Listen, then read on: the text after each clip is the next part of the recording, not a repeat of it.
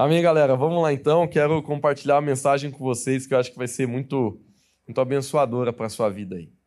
Então, deixa eu alinhar só com a câmera aqui, ó, para a gente aparecer mais bonito.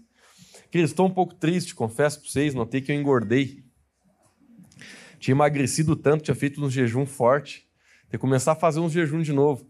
Né, tem gente que me perguntou, Lucão, você é um cara de Deus demais, cara, tu jejua pra caramba. Eu falo, é, às vezes é dieta, às vezes é jejum, às vezes é dieta.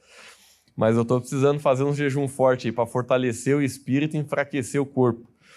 Mas aí é na, na, câmera a gente engorda mais nessas né, lentes aí acaba com a gente, né? Tô brincando. Mas centralizei já aqui. Gente, é... abra seu coração. Quero compartilhar a mensagem que eu acho que vai falar contigo. Ela é meio continuação do que eu comecei semana passada. Semana passada, quem não estava aqui, eu quero aconselhar você que você tire um tempo para ir para o YouTube e assistir a mensagem. Né? Todos os nossos cultos, eles ficam lá no YouTube, você pode acessar eles de novo, você pode ouvir as mensagens de novo. Né? Você que estava aqui semana passada, eu creio que você vai lembrar da mensagem. É, você que não estava, quero te dar esse conselho. Né? Ouça a mensagem que a gente compartilhou na semana passada. O título da mensagem semana passada foi Raízes né, estabelecendo as nossas raízes, enraizados, na verdade, era o título. E a gente falou muito sobre o processo né, de decisões da nossa vida que literalmente levam a gente a crescer, a amadurecer. A gente falou muito sobre princípios que fazem a gente sair do raso, que fazem a gente sair daquele lugar que muitas vezes a gente pode ficar muito tempo, mas que a gente não cresce. É, crescimento é uma das coisas mais naturais de qualquer ser humano, de qualquer planta, de qualquer animal. O crescimento ele é o fruto natural de uma pessoa que está saudável. E na vida cristã não é diferente. Se a gente é saudável, a gente cresce, mas para a gente crescer, a gente precisa colocar raízes para baixo. Né? E na vida cristã, e eu falo olhando para mim mesmo, às vezes é tão fácil a gente estagnar. É tão fácil a gente viver uma vida onde a gente olha para a gente mesmo e a gente fala, pô, cara, parece que eu não cresço mais. Parece que na minha vida não tem mais novidade de Deus, sabe? Eu tenho certeza que todo mundo já se viu nesse lugar. Ele é um lugar muito ruim para estar, tá, é um lugar muito perigoso para estar. Tá. E na verdade a gente não precisa espiritualizar muito a coisa, achando que, né, meu Deus, o que, que fizeram para minha vida, né, terceirizar, se vitimizar, não. A única pessoa que é responsável pela minha ou pela sua falta de crescimento é você mesmo não é alguém que não está te ensinando, não é alguém que não está te liderando. Olha, eu sei que eu, como teu pastor, posso ajudar muito você a crescer, mas o, fato de você às vezes não crescer, às vezes não é nem culpa minha. É, a, a responsabilidade da nossa falta de crescimento é nossa.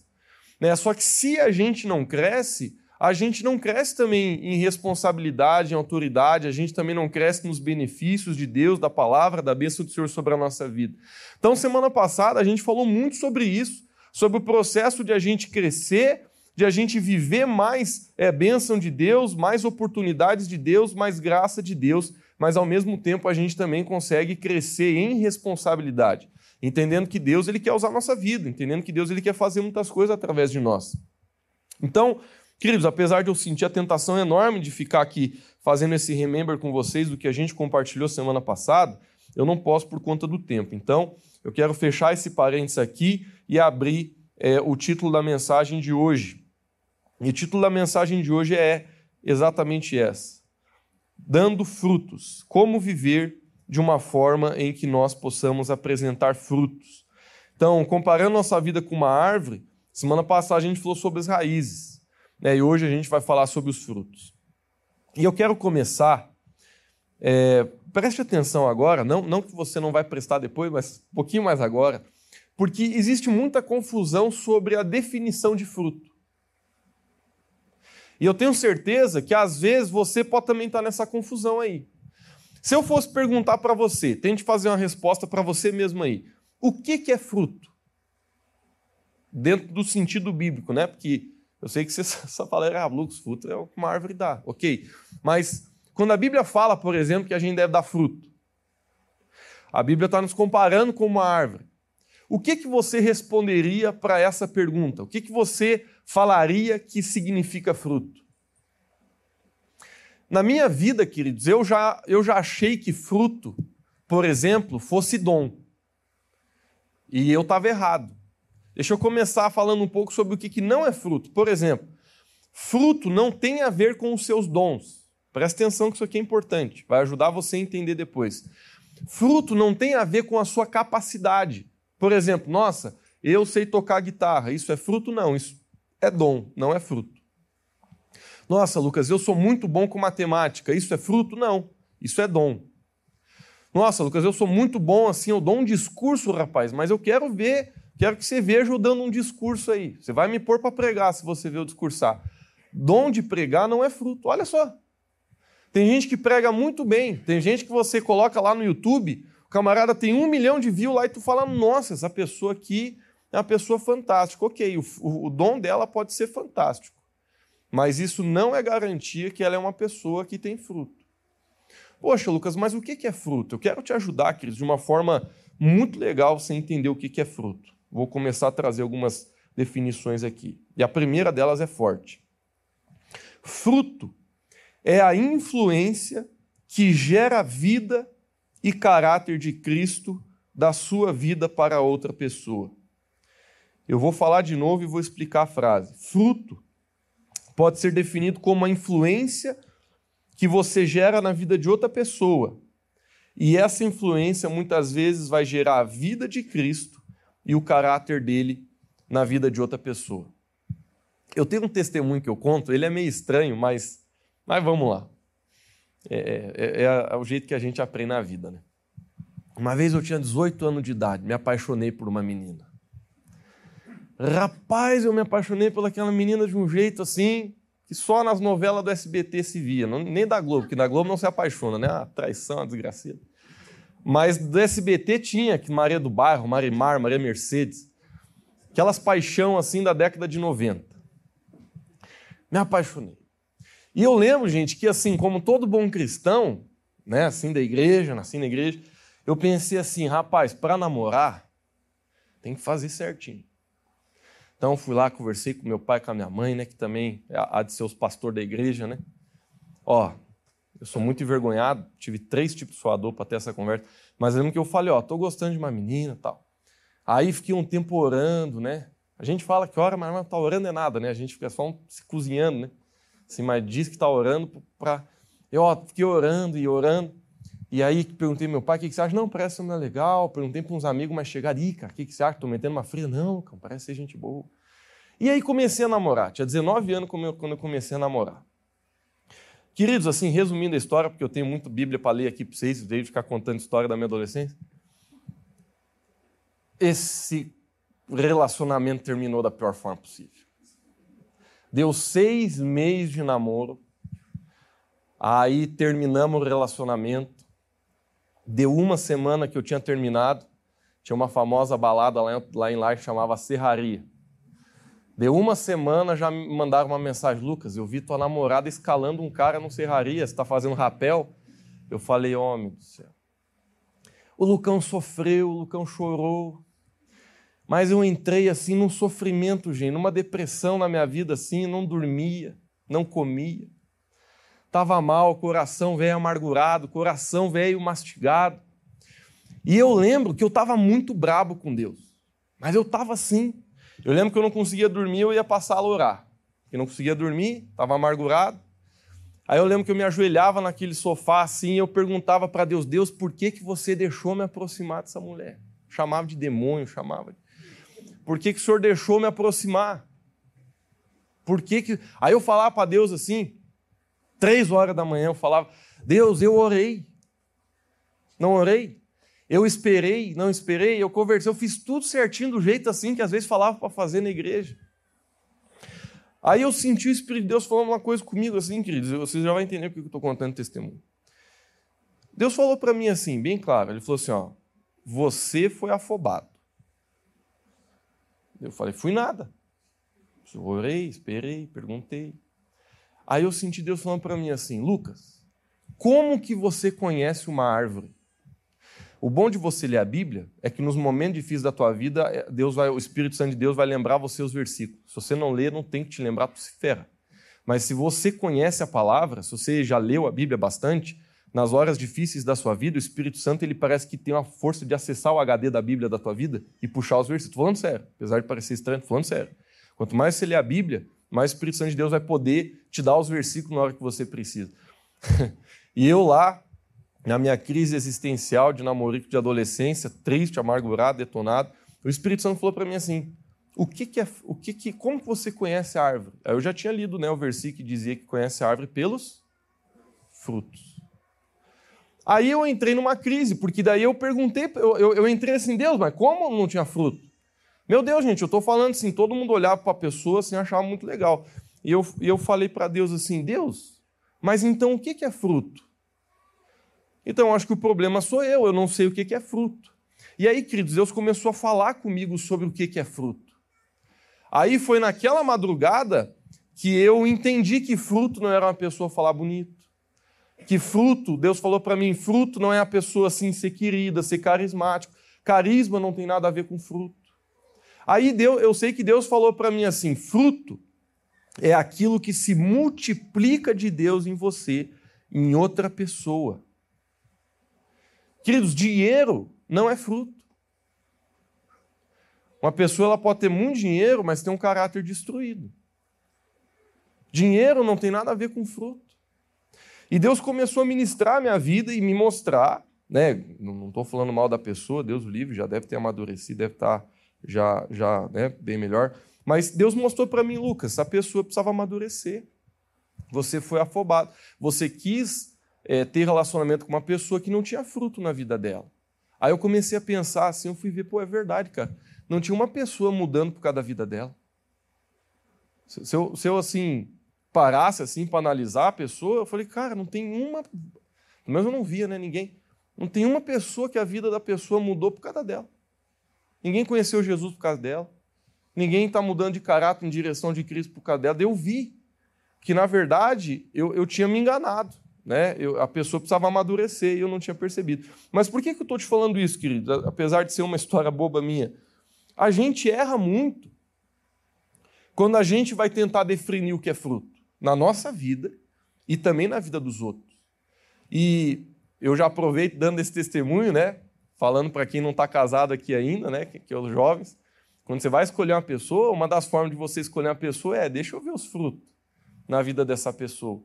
É claro que se você não tiver que escolher alguém que tem, essa pessoa que vai olhar para você não vai querer você. Né? Mas, mas voltando aqui, queridos, a gente, a gente conhece pelos frutos. É pelos frutos que a gente vê como que a gente está. E é claro que o foco é olhar para a gente, não para os outros. Mas essa é outra frase que eu escrevi aqui. Fruto é aquilo que você tem e que se multiplica em outras pessoas através da sua vida. Sabe, eu comecei a entender que Deus, eu vou começar a ler uns versículos agora, que dar fruto é um mandamento de Deus. Semana passada a gente falou sobre enraizar. Hoje a gente vai falar sobre dar fruto. Dar fruto, queridos, é um mandamento de Deus. A gente daqui a pouco vai ler alguns textos bíblicos. E eu quero falar de uma forma assim bem, bem, bem normal, bem natural com você a respeito disso, porque, queridos, sabe, a vontade de Deus para a nossa vida e a melhor vida que a gente pode viver nessa terra é aquela debaixo da vontade do Senhor.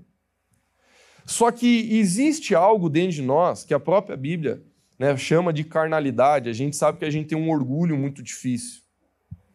E uma coisa que o Espírito de Deus ministrou muito forte à minha vida enquanto eu preparava essa mensagem é através de um versículo que eu quero ler para você. E esse versículo está lá em João capítulo 12, versículo 24 a 26. Aqui Jesus ele está falando de um processo do interior do coração do homem. Presta atenção que esse texto aqui é muito importante para onde a gente está querendo chegar hoje. Esse texto ele está falando de um processo dentro do coração do homem, apesar de usar uma figura de linguagem. Deixa eu ver se chegou ali. É, esse aí. Eu vou ler a minha versão, vai estar um pouquinho diferente dali, mas não tem problema, vai servir até como complemento para você. Olha só o texto. Em verdade, em verdade vos digo: se o grão de trigo que cai na terra não morre, fica só. Mas se morre, produz muito fruto. Ó. Presta atenção porque o negócio vai ficar bom. Quem se apega à sua vida, vai perder ela. Mas quem não faz conta da sua vida nesse mundo, há de guardá-la para a vida eterna. Se alguém quer me servir, siga-me. E onde eu estiver, estará também aquele que me serve. Se alguém me serve, meu Pai o honrará. Queridos, presta atenção, porque o negócio aqui ficou bom, mas eu, eu Deus falou muito forte comigo. Olha só. Quero compartilhar com você. Vamos voltar para a definição de fruto. Olha só que coisa interessante. Lucas, tu já me ajudou. Eu já, já entendi um pouco mais né, que fruto necessariamente não tem a ver com os meus dons, mas tem a ver com o caráter de Cristo em mim, com a vida de Cristo em mim, com o rio do Espírito Santo na minha vida, para abençoar a vida de outras pessoas, para que outras pessoas sejam abençoadas, transformadas, para que a vida de Cristo que está em mim possa operar outras pessoas. Por exemplo, evangelismo, gente, é uma das melhores formas de nós darmos fruto. Por quê? Porque a vida de Cristo está em você.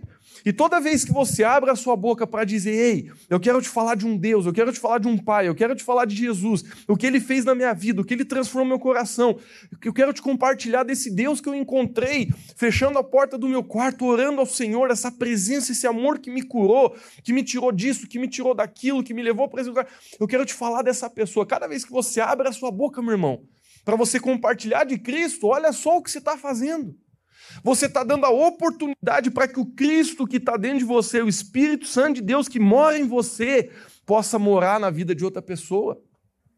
Você está literalmente, presta atenção, você está literalmente multiplicando a vida de Cristo que estava em você para a vida de outra pessoa. Você veja, olha a estratégia de Jesus. Jesus, quando ele veio para o mundo, ele poderia ter feito muita coisa de diversas formas possíveis. Você concorda ou não? Então, se a gente entende que Jesus é uma pessoa extremamente inteligente, eu acho assim, querido, sinceramente, que Jesus era uma pessoa extremamente inteligente, extremamente inteligente, mais do que a gente pode imaginar. E Jesus, ele mesmo disse que ele só fez aquilo que o Pai mandou fazer.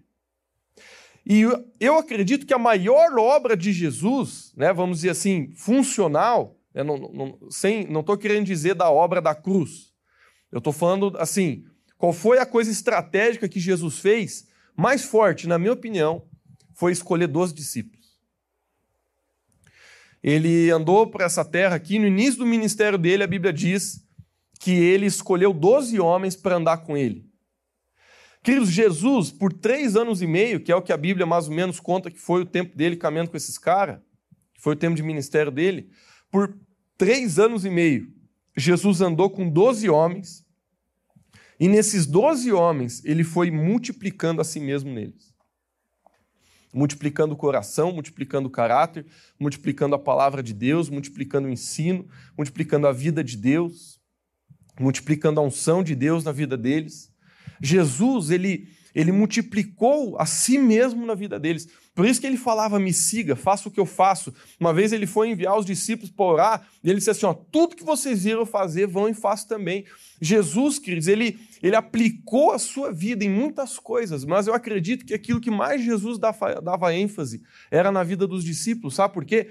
Porque Jesus sabia que ele iria sair dali. Jesus sabia que ele não estaria direto com eles. Jesus sabia né, que viria o tempo que matariam ele, ele sabia também que ele ressuscitaria, mas ele sabia que ele não estaria mais nessa terra, o Espírito Santo seria enviado, ele não estaria mais aqui em carne, em corpo, caminhando com a gente, e tudo aquilo que ele tinha feito, que ele tinha começado, que ele tinha proclamado, que ele tinha ensinado, que ele tinha manifestado, teria que continuar através de 12 pessoas. Queridos, olha só como Jesus deu fruto. Ele se multiplicou na vida de outros homens. Jesus ele aplicou a sua vida em multiplicar o caráter dele na vida de outras pessoas. E eu profundamente acredito que essa é uma das maiores formas de nós darmos fruto. Agora, olha só que interessante, voltando para o texto. A Bíblia diz assim: ó, em verdade, em verdade vos digo: se o grão de trigo que cai na terra não morre, fica só. Mas se morre, produz fruto. Talvez uma das definições mais poderosas que eu posso dar de fruto, você vai ouvir agora, nesse momento. O fruto genuíno, ele é a resposta da morte do seu ego para viver e fazer a vontade de Deus. Em outras palavras, o fruto verdadeiro, ele sempre vai ser um reflexo da humildade do nosso coração. E com essa frase, eu acredito que eu passo a peneira se ainda existia algum tipo de confusão na tua cabeça sobre fruto, com essa agora eu acredito que limpei. Por quê, queridos? Porque se você parar para pensar, muitas pessoas elas têm feito muitas coisas boas com a motivação errada. O que, que estou querendo dizer com isso? Tem gente que até viaja para ajudar pobre com a motivação errada. Tem gente que vira pastor com a motivação errada. Tem gente que pode fazer várias coisas que parecem ser de uma atitude humilde, mas que na verdade está com a motivação errada. E quando a pessoa ela faz algo com a motivação errada, os frutos lá na frente não vão ser bons. Isso é tão verdade que uma vez a palavra de Deus chegou a alertar muitas pessoas sobre falsos profetas. Está aqui o texto, eu ia ler no final, vou ler agora, deixa eu ver se eu acho. Mateus capítulo 7, versículo 15 a 20. Mateus capítulo 7, versículo 15 a 20. Quando coloca ali, eu já vou ler para ganhar tempo. Cuidado com os falsos profetas. Eles vêm a vocês vestidos de peles de ovelhas, mas por dentro são lobos devoradores. Vocês os reconhecerão pelos seus frutos. Por quê? Porque não tem. Ou então, se tem, é fruto que não. Pode alguém colher uvas de um espinheiro ou figos de ervas daninhas? Semelhante, toda árvore boa dá bons frutos, mas a árvore ruim dá, ruins, dá, dá frutos ruins. A árvore boa não pode dar frutos ruins, nem a árvore ruim pode dar frutos bons. Toda árvore que não produz bons frutos é cortada e lançada ao fogo. Assim, pelos seus frutos vocês o conhecerão. Veja, queridos, é possível uma pessoa ter uma aparência maravilhosa. A Bíblia está falando de falsos profetas, de pessoas que muitas vezes a gente vai olhar e vai dizer: nossa, essa pessoa deve ser muito de Deus. Por quê? Porque às vezes ela está operando nos dons. Ela está operando, eu, eu, falo isso com todo carinho, não de não para menosprezar quem faz isso, até porque eu honro e, e, e, reconheço muito, né? Eu sou uma pessoa que eu quero muito crescer nos dons, mas assim as pessoas que não têm muita sabedoria, não andam muito com a palavra de Deus ali é, sendo lida mesmo de verdade, elas tendem a se apavorar muito com dom, por exemplo. Nossa, tem uma pessoa numa igreja que ela está adivinhando as coisas, que ela está dando palavra e que ela está dando profecia, vamos lá. Né, eu, conheço várias pessoas assim, né, mais uma vez dizendo, eu, eu acho que o dom é genuíno, eu sinceramente até acredito que nós, como igreja, precisaremos crescer muito nesse dom, então não me entenda mal. Mas muitas pessoas, elas simplesmente porque uma pessoa ela está adivinhando alguma coisa, ela acha que é de Deus e vai de atrás. Não é assim que nós devemos ser. Nós sabemos que existe o dom genuíno né, de, de palavra de conhecimento, né, que Deus pode nos dar para saber de coisas que não saberíamos de forma alguma se o Espírito Santo não revelasse. Né, Jesus ele operava nesse dom. Uma vez Jesus ele parou uma mulher que estava lá num, num, poço. Ninguém nunca tinha falado da vida dela para Jesus. Daqui a pouco Jesus falou: ó, é, cadê teu marido? Ela falou: ó, não tenho marido. Daí Jesus falou: é, você já teve uma carrada e esse que você está hoje não é teu. Então, ninguém contou aquilo para Jesus. Jesus não tinha Facebook para ficar olhando a vida atrasada dos outros. Não tinha nada. Foi uma informação que o próprio Espírito de Deus trouxe para ele para ministrar a vida dela, para amar a vida dela, para né, trazer esperança para a vida dela. E foi um encontro maravilhoso que essa mulher teve com Jesus. Então, só para fechar o parênteses. Agora, a gente não pode, querido, só porque a gente vê uma pessoa adivinhando uma coisa ou outra, achar que, nossa, é isso mesmo. Jesus mesmo disse: muitas pessoas elas vão vir com o dom, elas vão vir com a aparência, mas cuidado, você tem que olhar para os frutos. Porque é muito fácil, queridos, eu e você, a gente se enganar. Né?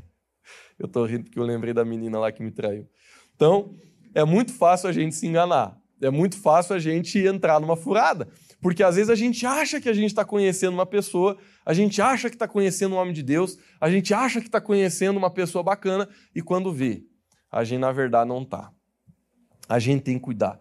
Agora, olha, queridos, eu quero dar ênfase nisso antes de ler os versículos e avançar. O fruto verdadeiro, ele vai ser fruto da nossa morte para o nosso eu. A gente leu no texto ali: se o grão de trigo cai na terra, mas não morre, ele não produz fruto. Agora, se morrer, produz muito fruto. Vamos ser bem sinceros e bem direto aqui. Queridos, nós, se somos representantes de Cristo, uma das coisas que mais devia ser visto no nosso caráter é um coração de servo. Você concorda comigo ou não? Jesus ele falou várias vezes, ele disse assim, gente, eu não vim para ser servido, eu vim para servir. Em outras palavras, Jesus falou assim, ó, eu não vim para ser amado, eu vim para amar.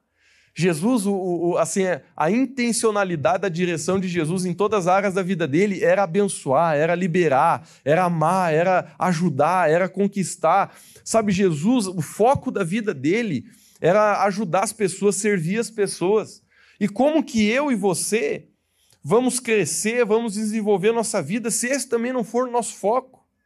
Queridos, essa mensagem de hoje ela é muito mais que uma mensagem, mas ela é um convite, literalmente, para que você entenda que a vida cristã verdadeira é aquela que essencialmente a gente precisa olhar para a gente mesmo e dizer assim: Deus, eu sei que a minha, pela minha vontade eu quero ficar na cama, pela minha vontade eu quero só receber, pela minha vontade eu quero ser abençoado, eu quero receber as coisas, eu quero, eu quero poder, assim, né? A gente tem esse foco de receber, mas o foco que Deus quer que a gente tenha é o de dar é o de servir, é o de ajudar, é o de ver necessidades e, cara, eu quero que a, o rio que Deus colocou em mim, a unção que Deus colocou em mim, as capacidades que Deus colocou em mim, eu quero que elas sejam usadas para que pessoas sejam abençoadas, para que a vida de família sejam transformadas. Querido, você já parou para pensar que Deus ele quer fazer algo através da sua vida e que isso é muito maior do que você imagina? Eu creio que Satanás ele tenta mentir para mim e para você, dizendo assim: olha, é, é que é, fique aí onde você está, você não pode fazer nada. Ele vem com sentimentos de incapacidade para a gente, mas olha o seu passado. Quem é você para querer hoje falar de Jesus para alguém? Quem é você para servir na igreja? Quem é você para orar pra, por alguém? Quem é você para orar por alguém que está doente? Você não é nada, você é pecador, você está errado. Sabe, queridos, Satanás ele se levanta para paralisar a nossa vida e impedir a gente de dar fruto, impedir a gente de gerar fruto. Uma vez Jesus, ele falou uma coisa que eu achei fantástico. Ele disse assim: Não junte riqueza na terra, onde a traça ferrugem corrói, mas junte riqueza no céu, onde nem a traça e nem a ferrugem vai corroer. Sabe, queridos, eu, eu falo isso com muita segurança. Jesus ele não é contra a poupança. Jesus ele não é contra planejamento financeiro. Jesus ele não é contra você enriquecer na sua vida, você poder ter dinheiro, você poder. Sabe, tem muita gente que lê esse versículo e acha que o crente verdadeiro é aquele que está sem dinheiro. Queridos, isso é, um, é, uma, é uma péssima e uma triste interpretação de texto. Jesus ele não está falando que é errado você juntar dinheiro. Na verdade, tá é certo quem junta, porque quem junta um dia vai ter para poder fazer alguma coisa. Agora, o que que Jesus está nos ensinando? Que o foco da nossa vida, se for botar as coisas um do lado da outra para comparar, se, de, se existe um lugar que você deveria focar a sua vida para juntar capital, é no céu. E o que me assusta, querido, é que Jesus literalmente usou esse termo. Olha se não é estranho. Estranho no bom sentido. Ele usou esse termo. Não junte riquezas na terra. Mas ele falou que existe riqueza no céu. Claro que, sinceramente, eu não, não tenho capacidade nenhuma para você explicar como é que vai ser o céu. Não tenho. Você pode perguntar para mim, com certeza eu vou falar uns balão para você. Ah, vai ser assim, vai ser assado. Sabe, ninguém sabe direito. A gente tem assim uns, uns lips assim, mas ninguém sabe direito. Mas sabe, queridos, uma coisa que Jesus falou, que eu não sei como é que vai ser, mas vai ser, Jesus falou, existe um sistema de riqueza no céu. Porque ele falou que dá de juntar riqueza lá. Eu sei que não vai ser esse sistema capitalista, né, meio, meio assim que a gente vive aqui. Eu sei que não vai ter nada a ver com aquilo que a gente vive aqui, mas Jesus falou, tem como juntar riqueza lá. E sabe, queridos, se você perguntasse para mim assim, Lucas, como que junta riqueza então no céu?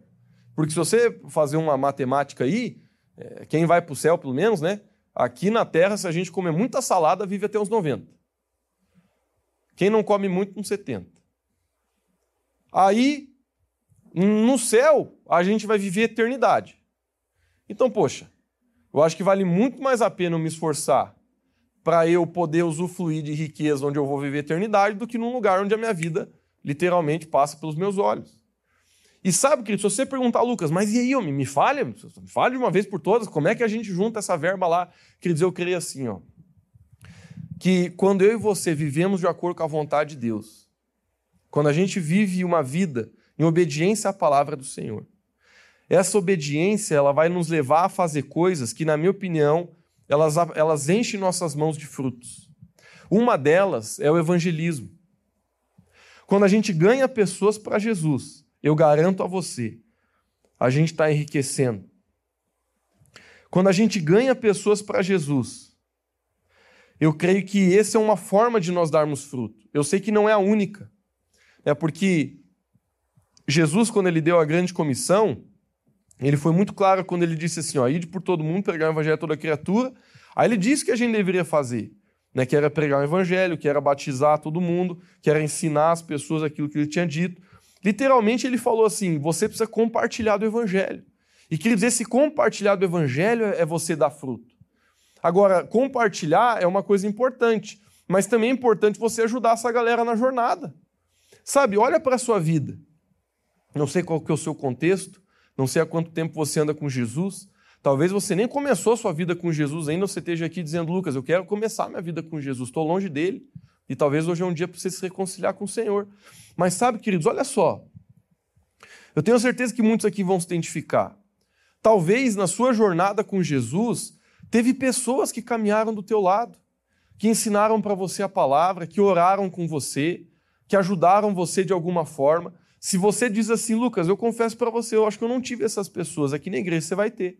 É só você entrar numa célula, a, a se abrir para relacionamento, você vai ver como pessoas passam, a caminhar do seu lado para te ajudar na vida cristã. Mas sabe, queridos, por que estou falando isso?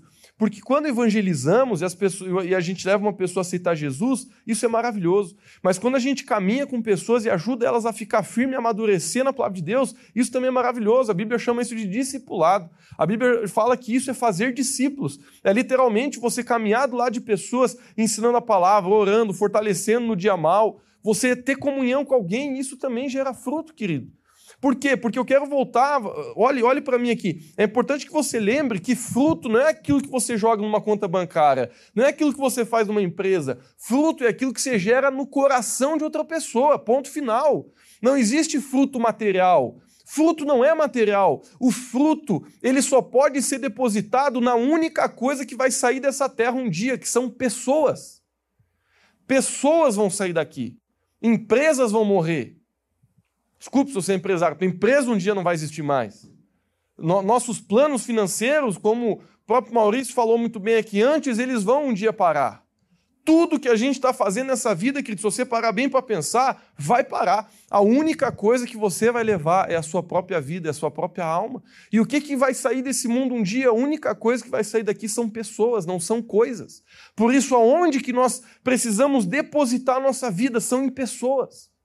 Por isso que Jesus, quando ele veio para cá, ele foi enfático, ele falou: Eu vim para servir.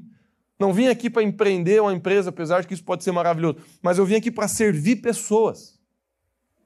Sabe, queridos, e nós precisamos entender que dar fruto, esse fruto verdadeiro, ele vai nascer na nossa humildade quando a gente morre para a gente mesmo. E quando a gente deixa com que a nossa vida influencie outros em direção à vida de Cristo. Olha só que versículo poderoso lá em Provérbios 11, 30. A Bíblia diz assim, ó: "O fruto da retidão é árvore da vida, e aquele que conquista almas é sábio." Eu vou ler de novo. O fruto da retidão. O que é fruto? Outra palavra que você pode é, trocar pela palavra fruto é resultado.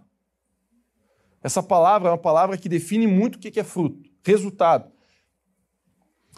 O fruto, se eu trocar a palavra fruto por resultado, olha só o que vira. O resultado da retidão é árvore de vida. Então, o que a Bíblia está dizendo? Que o resultado de uma pessoa viver nos caminhos do Senhor, na Bíblia chama isso de retidão, é você andar reto, é você andar de acordo com o que a palavra de Deus está dizendo. O, cam... o resultado de você andar nos caminhos do Senhor é salvação, é árvore de vida. A árvore de vida é um símbolo de salvação. Aí, na segunda linha aqui, diz o seguinte: e aquele que conquista almas é sábio. Esse termo é meio estranho, né? Porque quem não está acostumado a ler a Bíblia vai achar um termo, como assim conquistar a alma? Que coisa estranha de conquistar a alma. Queridos, a Bíblia fala a respeito da salvação das nossas almas. Então, conquistar uma alma é você simplesmente ganhar alguém para Jesus. Eu, sabe, queridos, eu, eu lembro a primeira pessoa que eu ganhei para Jesus. Eu já contei isso aqui algumas vezes, acho que eu tenho tempo para contar de novo. Eu lembro que eu nasci dentro da igreja, mas eu tinha muita vergonha de compartilhar Jesus. Muita vergonha. Eu era, assim, minha personalidade já não ajudava. Sempre fui muito introvertido, muito medroso. E se a minha personalidade já, já não bastasse ser ruim, eu também tinha uma autoestima muito detonada quando eu era mais jovem. Então eu não tinha assim, eu não tinha coragem, essa é a verdade. Eu era um cara extremamente medroso. Eu não, eu não tinha coragem para nada. eu lembro que para mim conversar com uma pessoa já era difícil. Porque eu ia conversar com alguém e eu já tinha vergonha de conversar às vezes com uma pessoa. Eu lembro que eu tinha ali meus 14 anos, final dos meus 14 anos, e eu queria muito abrir minha célula. Eu já tinha no meu coração o desejo de abrir uma célula. Aquele tempo a visão de célula estava começando na nossa igreja. E aí, queridos, eu lembro que a minha mãe, ela sabia que eu já tinha compartilhado com ela que eu queria abrir célula, eu tinha 14 anos de idade. E eu, naquele tempo, eu estudava muito violão, violão clássico, eu era bem esforçado. Então, todo dia de manhã, assim, eu, eu estudava é, muito. Eu ficava lendo partitura, estudando música clássica. E eu lembro que minha mãe foi no, no, no mercado, eu acho que ela se passou nas compras, um rapazinho do Miatã teve que ajudar ela com as compras até em casa, porque ela não conseguia carregar sozinha. E aí, quando eles chegaram lá na porta, minha mãe entrou antes dele, foi lá, eu nunca me vou me esquecer disso. Eu estava tocando violão na frente da partitura, ela olhou para mim e disse assim: Lucas, ó, tem um rapaz aí, ele, ele, ele falou para mim que quer aprender a tocar violão.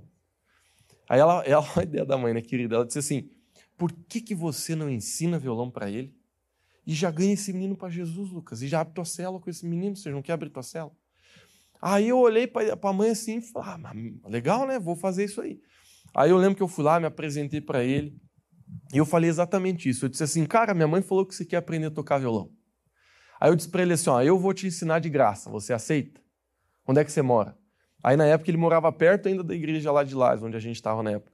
Eu falei assim, ó, então vamos fazer o seguinte, toda segunda-feira à noite, tal horário, você vai lá, a gente vai começar com as aulas de violão. Ele falou, então tá bom.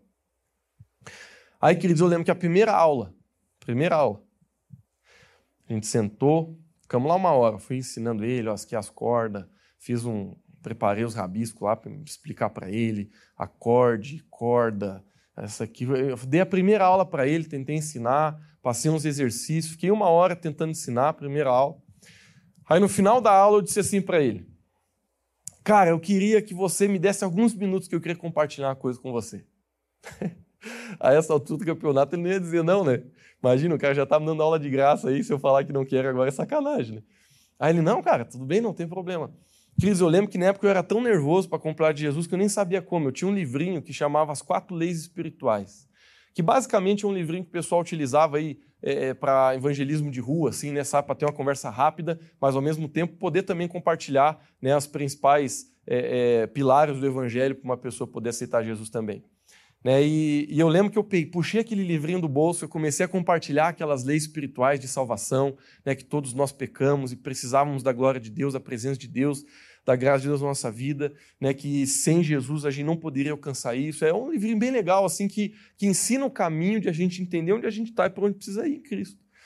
E eu lembro que eu compartilhei aquilo, queridos, com ele morrendo de medo, e no final eu perguntei, o nome dele era André, falei, André, Quero te fazer uma pergunta. Você quer aceitar Jesus como teu Senhor, como teu Salvador?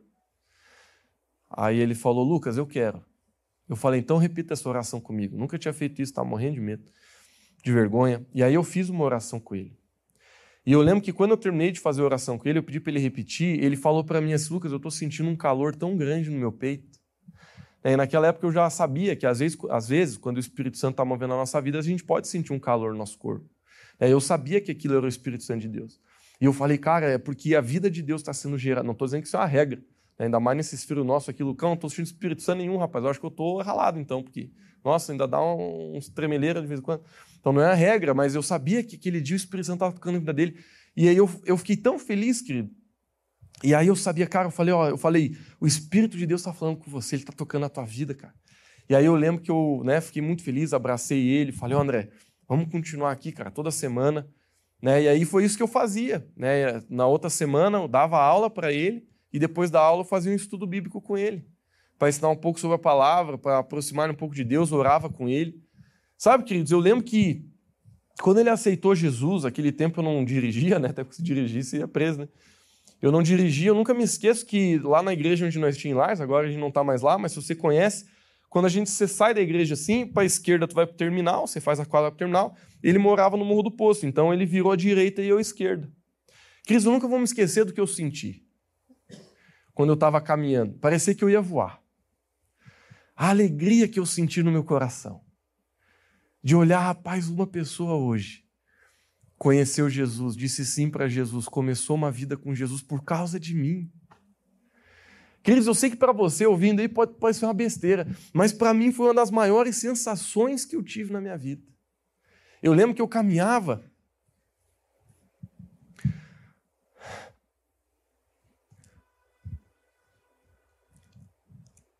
Chorava e ria ao mesmo tempo.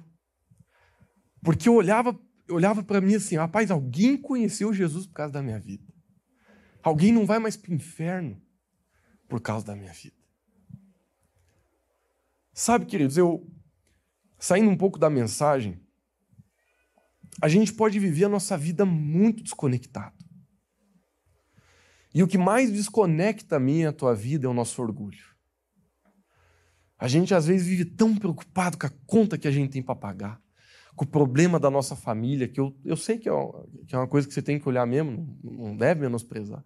Mas às vezes a gente, a gente vive a tentação de viver tanto que está debaixo do nosso nariz, que a gente esquece que a maior fruto da vida de Cristo em nós é o que a gente começa a compartilhar com os outros, e não aquilo que a gente está disposto a meter a mão na mesa para reter para nós. Jesus, uma vez ele juntou a galera, ele disse assim: gente, sempre quando vocês se juntar, faço isso. Ele pegou um pão, ele partiu no meio. Qual que é o símbolo do partir o pão? Ah, Lucas, é porque eu vou comer as duas partes, daí eu corto uma, corto a outra. Não, querido. O maior símbolo do você partir o pão é porque um fica para você, mas o outro vai para outra pessoa. E Jesus ele disse isso quando você estiver junto. Não pega o pão e põe no teu prato, mas parte ele e lembra que a natureza do evangelho verdadeiro é você entender que você tem pão para você, mas o mesmo pão que você está comendo é o pão que você está oferecendo para os outros. Essa é a natureza do evangelho, queridos. Eu tô, estou tô te contando um testemunho de um menino de 14 anos que compartilhou Jesus alguém de uma forma tão simples, com um livrinho que nem sabia como fazer. Eu tenho certeza que você tem muito mais capacidade que eu quando eu tinha 14 anos. Sabe, queridos, Jesus nos chama a ganhar pessoas para Jesus.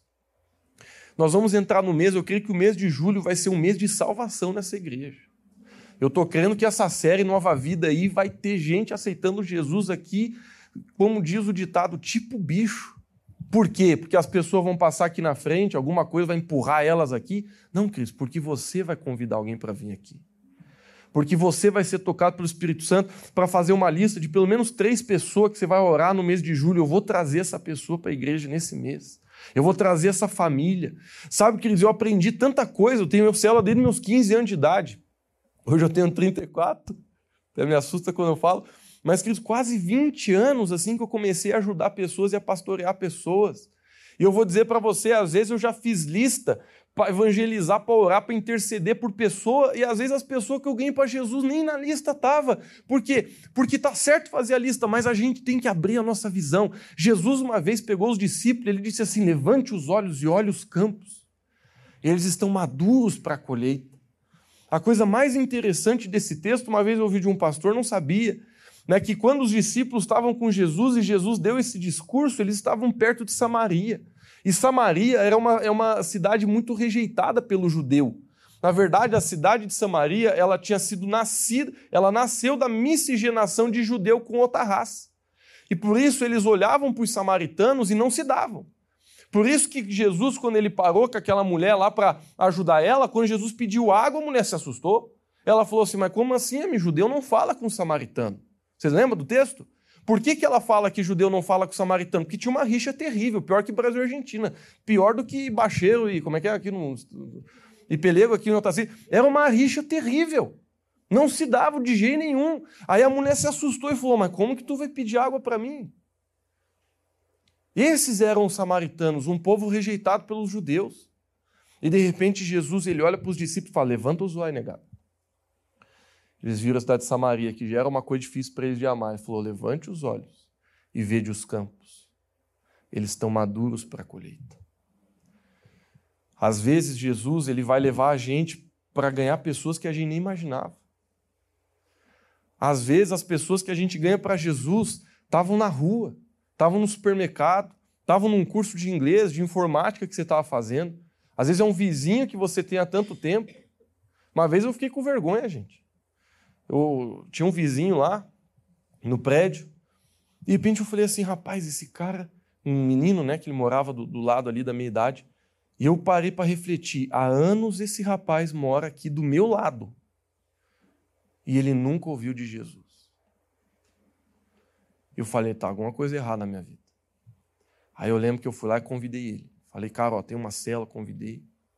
Quando eu entrei na, na minha faculdade, primeira coisa que eu determinei no meu coração, falei, Deus, eu quero evangelizar aqui dentro desse lugar um ambiente muito hostil para mim, né, que tinha assim crescido em colégio, vida inteira tranquilo.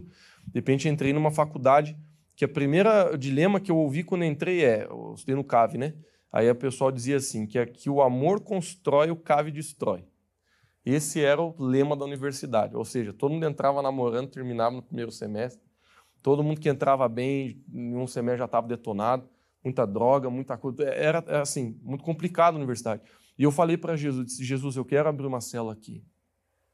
Eu lembro, queridos, que foi assim, um testemunho lindo eu abrir minha cela na faculdade. Eu tenho a alegria de dizer que não teve uma pessoa na minha lista de chamada que não ouviu sobre Jesus. Não teve uma. Não estou dizendo que aceitou, porque não é todo mundo que aceita. Tem gente que ouviu e. Mas eu tenho a alegria de dizer que todos os 50 pessoas que entraram comigo naquela universidade pelo menos uma vez sentaram para me ouvir falar de Jesus. Seja numa cela, seja em outro momento. Não teve um que não ouviu.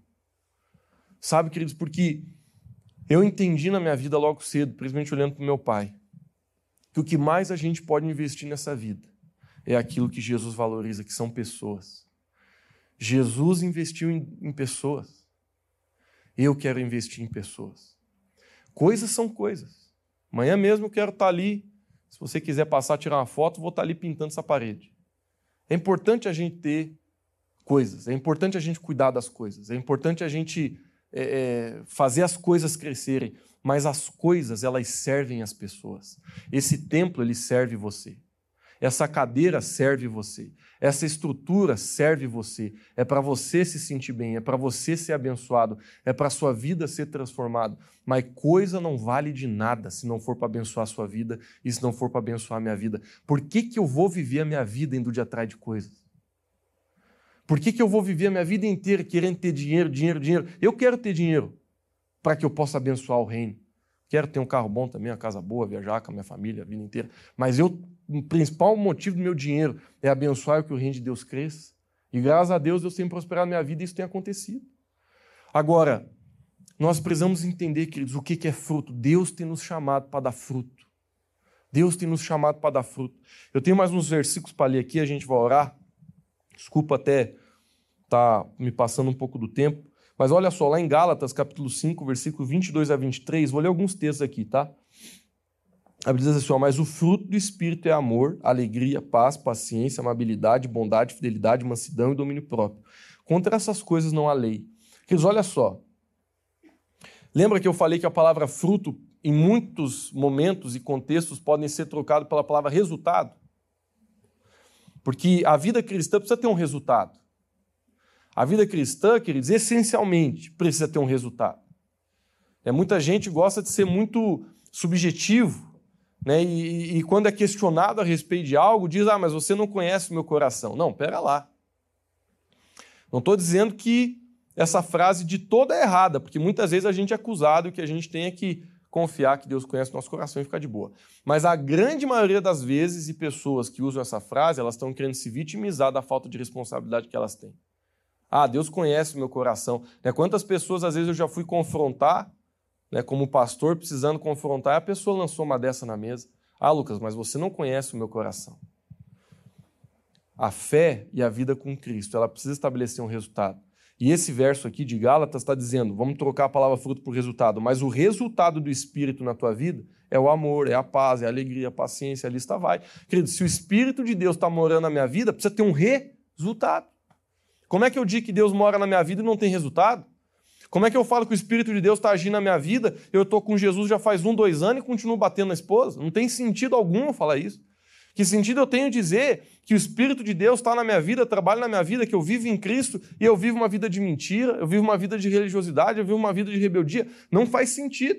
Por isso que a Bíblia está dizendo o resultado do Espírito é essa lista. Olha só que interessante, queridos.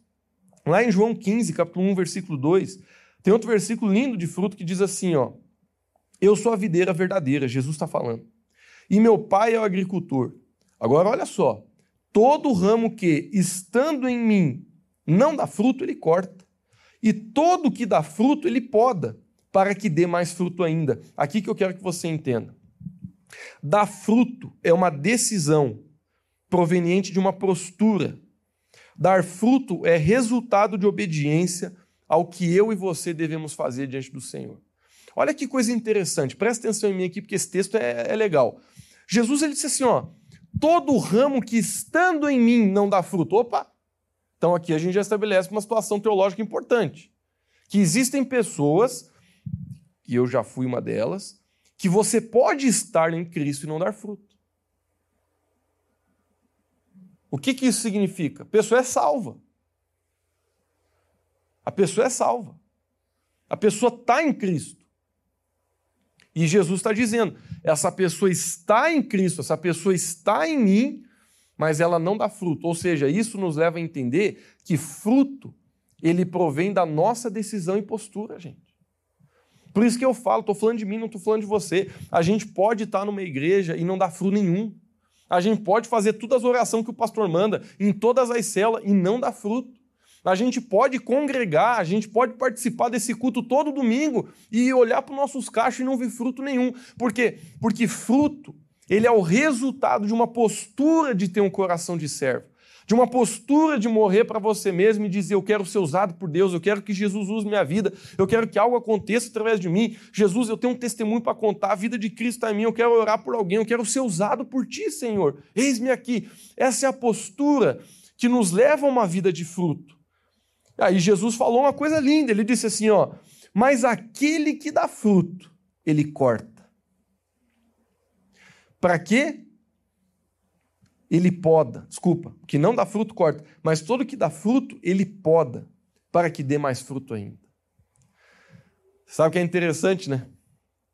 Tem uma fase do ano aí que os pessoal vai lá e poda as árvores tudo. Quem não conhece de árvore acha que está matando. Literalmente. Quem não conhece do processo olha e diz assim: oh, mas por que matar? Eu nunca me esqueço, uma vez estava caminhando assim lá no Cará, lá em Lares, e podaram aquelas árvores do Cará, que eu pensei, ó, oh, vão tirar tudo as árvores. Gente, deixaram só os cotocos. Eu pensei, mataram. Aí deu um mês, deu dois meses, quando eu vi, não tinha esquecido. De repente, quando eu vi, já tinha voltado tudo de novo, tinha voltado mais bonito. Por quê? Porque aquele que dá fruto, Deus vai trabalhar para que a pessoa possa dar mais fruto para que a pessoa possa é, ir para outro nível ministerial, outro nível de vida. Tem vários versículos que trazem essa conotação, por exemplo, tem um que diz assim: que a pessoa que é fiel no pouco, Deus coloca sobre muito. Na verdade, o versículo tem a mesma direção. A pessoa que é fiel naquilo que Deus deu para ela, ela dá fruto naquilo que Deus deu para ela, o que, que Deus vai fazer? Ele vai podar para que dê mais fruto. Ou seja, você foi fiel no pouco, Deus vai te colocar sobre coisas maiores. Esse é um princípio espiritual do reino de Deus. Esse é um princípio espiritual da nossa vida. Queridos, isso é tão verdade que olha só o que a Bíblia fala, que até o nosso arrependimento pode ser visto pelos nossos resultados. Lá em Mateus capítulo 3, versículo 8, a Bíblia diz assim: ó, deem fruto que mostre o arrependimento. Fruto que mostre o arrependimento. Por isso, queridos, a gente tem que entender: fruto é o que Deus nos chama a dar. Se até o nosso arrependimento, queridos, ele vai dar fruto, imagina todo o resto da nossa vida. A gente precisa entender isso. Lá em Efésios capítulo 5, versículo 8 a 10, a Bíblia diz assim, ó, porque outrora vocês eram trevas, está falando de um paradoxo do nosso passado, mas agora são luz no Senhor, vivam como filhos da luz. Pois o fruto da luz consiste em toda bondade, ó, vou ler de novo. Pois o fruto da luz consiste em toda bondade, justiça e verdade e aprendam a discernir o que é agradável ao Senhor. Mais uma vez, a Bíblia aqui está falando a respeito de que quando nós vamos para a luz, que fala do, do, do né, da, da ideia de nós irmos para Cristo, a gente começa a manifestar frutos que partem da bondade. O que, é bondade? Bondade sempre é você tirar algo de você para dar para outro. Queridos, não existe símbolo da bondade maior do que esse. O que é fruto da bondade, gente? Bondade é literalmente quando você vê que uma pessoa é boa, quando ela dá alguma coisa. Uma pessoa, ela é só de. Ah, nossa, aquela pessoa é boa. Por quê? Porque ela está fazendo um bem para alguém. Não existe bondade voltada para si mesmo. Nossa, que, que, como aquela pessoa é boa, olha só como ela está gastando dinheiro dela. Alguém fala isso? Nossa, como essa pessoa é boa, olha como ela está. Não, Cris, a bondade ela é um fruto da generosidade. Ninguém chama ninguém de bom até ele começar a dar alguma coisa. Você, você lembra quando alguém te deu alguma coisa e dentro de você falou, nossa, mas que pessoa boa? Por quê? Porque o fruto verdadeiro, ele, ele é proveniente da bondade. E esse verso está falando isso de forma muito concreta, muito direta. Ó, que produz frutos dignos da bondade que Deus colocou na nossa vida. Jeremias 17, 7, 8, estou finalizando, tá? Jeremias 17, 7, 8 fala assim, ó. Bendito o varão que confia no Senhor e cuja esperança é o Senhor, porque ele será como árvore plantada junto às águas. Salmo 1 também fala exatamente isso. Que estende as suas raízes para o ribeiro e não receia quando vem o calor, mas a sua folha fica verde. E olha só, e no ano de sequidão não se afadiga, nem deixa de dar fruto. Esse versículo, na verdade, também está em Salmo 1, e no Salmo 1 tem um, um, um uma conotação que eu gosto muito, que a Bíblia diz assim, no seu tempo vai dar o seu fruto. Porque é verdade, sim, queridos, que algumas áreas da nossa vida, às vezes elas demoram para dar um pouco de fruto. Mas quando a gente é perseverante, a gente vê o fruto de Deus manifestando ao longo do tempo, o segredo é a gente não desistir. Agora, lá em João capítulo 15, versículo 16, aqui eu, eu, eu peço que você é, abra o seu coração, tá? porque a, a gente vai terminar a mensagem sendo um pouco mais direto. Dar fruto, queridos, é um mandamento. Vamos ler, João 15,16. Olha só, não me escolhestes vós a mim, mas eu vos escolhi a vós e vos nomeei. Olha só, para que vades e deis fruto, e o vosso fruto permaneça, a fim de que tudo quanto em meu nome pedirdes ao meu Pai, ele vos conceda. Queridos, eu vou ler de novo o texto aqui, ó. Não me escolhestes vós a mim, mas eu vos escolhi a vós e vos nomeei para que vos para que vades e deis fruto, e o vosso fruto permaneça. Sabe, queridos, dá um assim, ó, Jesus não está com uma arma na nossa cabeça dizendo vamos aí ou não vamos. Não, não é esse o espírito de Cristo. O espírito de Cristo, queridos, é sempre é, é, você faz porque você quer fazer, você faz porque você decidiu fazer.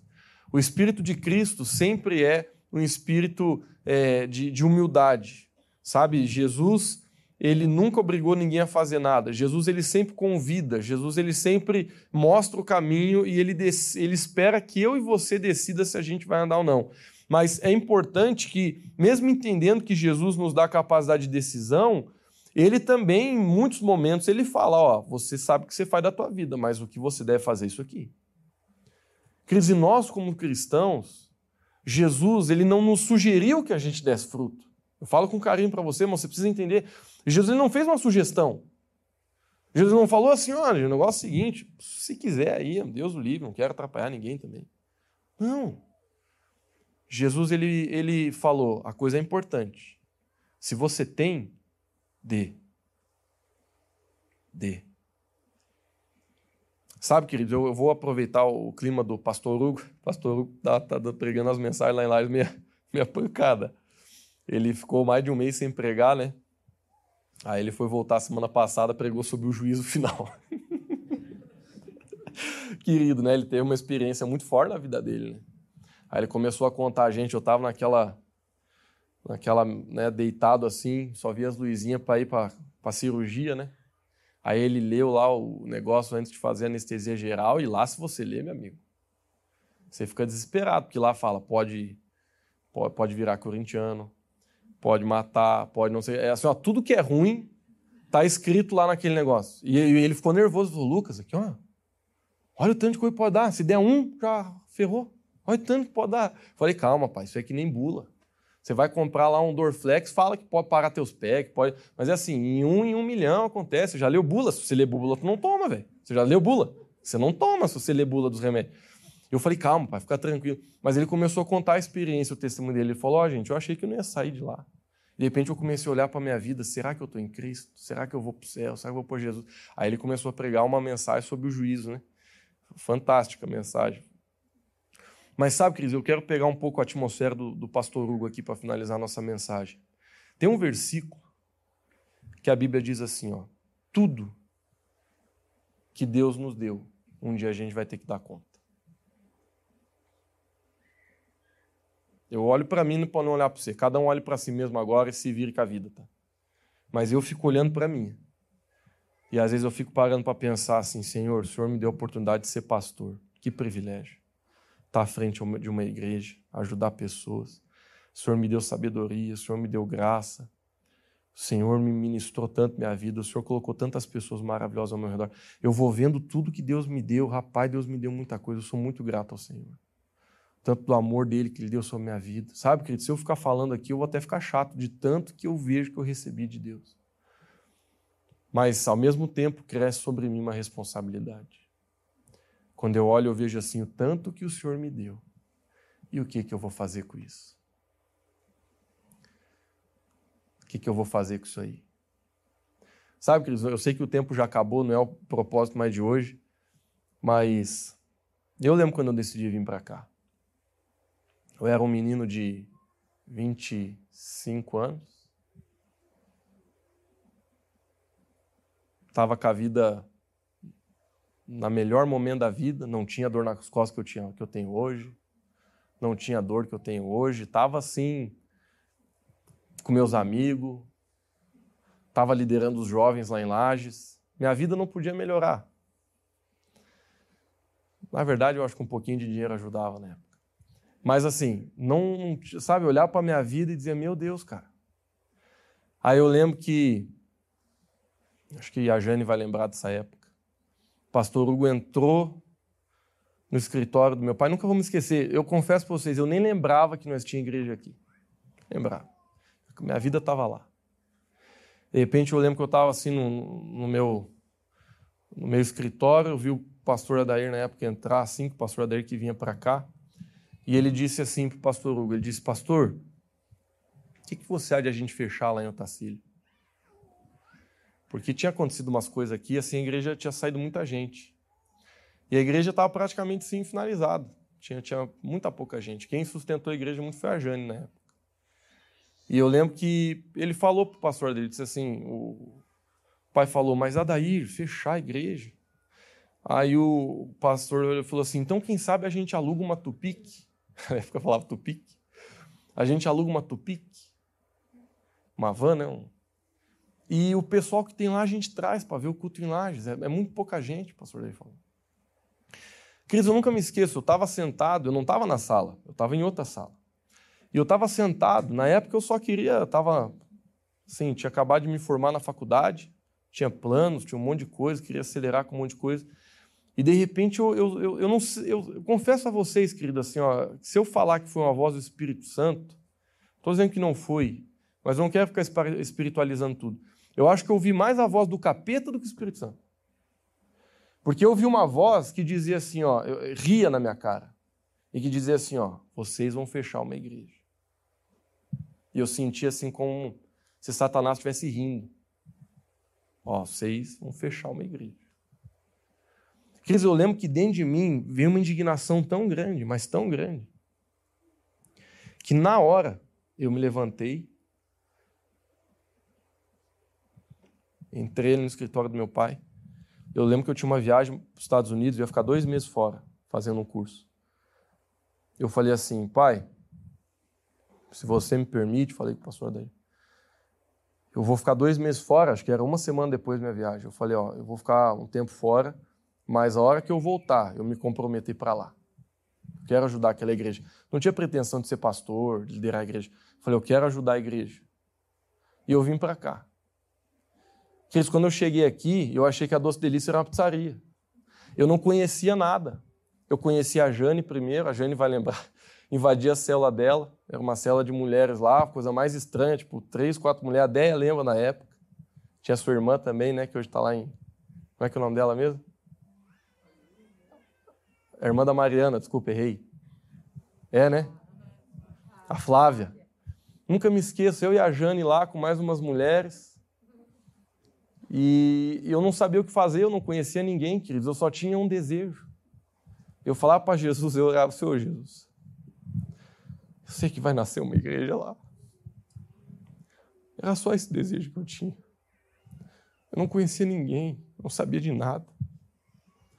Mas eu sabia dentro do meu coração que algo estava nascendo. Para você dar fruto, meu amigo, você não precisa de curso. Você não precisa que o Espírito Santo venha, fale em pessoa para você, que o anjo Gabriel apareça no teu sonho. A única coisa que você precisa é amar. A única coisa que você precisa é olhar para dentro de você e saber que você tem alguma coisa que Deus te deu. Eu era um piá, eu lembro que quem estava no início da igreja aqui, desculpa, eu já passei do tempo, quem estava no início da igreja, as pessoas vinham pela primeira vez elas vinham perguntar para mim quem que era o pastor. Ô Lucas, quem que é o pastor da igreja? Eu falava, ah, sou eu. Eles assustavam. Porque como que um menino de 25 anos de idade, solteiro, até hoje estou solteiro, né, trabalhando nisso, mas como é que um menino de 25 anos de idade, cara, é pastor de uma igreja? Queridos, quando você quer dar fruto, não tem nada que vai te impedir. Ah, Lucas, mas acabei de ter meu filho, nada vai te impedir. Ah, mas estou querendo casar, nada vai te impedir. A gente quer ficar colocando empecilho para Jesus. Ah, Jesus, mas minha incapacidade. Quando você quer dar fruto, você vai fazer o que precisa ser feito. Sabe, queridos, nada é mais importante do que amar pessoas. Nada é mais importante do que amar pessoas nessa vida, do que depositar a nossa vida em pessoas. E essa mensagem, a gente vai orar, finalizar o culto agora, mas essa mensagem, queridos, eu trouxe assim, do meu coração, para dizer para vocês, eu creio que Deus ele quer despertar a nossa igreja a dar fruto. Eu, quero que Deus, eu creio que Deus ele quer despertar você nessa noite para um tempo novo na sua vida. Onde você vai bater no peito e vai dizer, Luca, Deus, me usa. Eis-me aqui. Eu quero que o Senhor me use que pessoas conheçam o teu nome através da minha vida, que pessoas se aproximem mais de ti através da minha vida, que casamento que está a ponto de acabar seja restaurado por causa do testemunho que eu tenho no meu casamento, que pessoas que estão na depressão, querendo se matar, possam sair desse lugar, porque um dia Deus me tirou desse lugar. Sabe, queridos, o que, que Deus te deu é o que você tem para dar. O legal do fruto é que Deus nunca pediu para você dar uma coisa que você não tem. Queridos, se você parar para pensar, o Evangelho de Cristo é, é, é, só você dar o que você tem, o que você recebeu. Lucas, o que, que eu recebi? Olha para você, dentro de você já está exatamente aquilo que Deus pediu para você dar para os outros. Se você não tem, nem se preocupe em dar, porque Deus só quer que você dê aquilo que você já tem.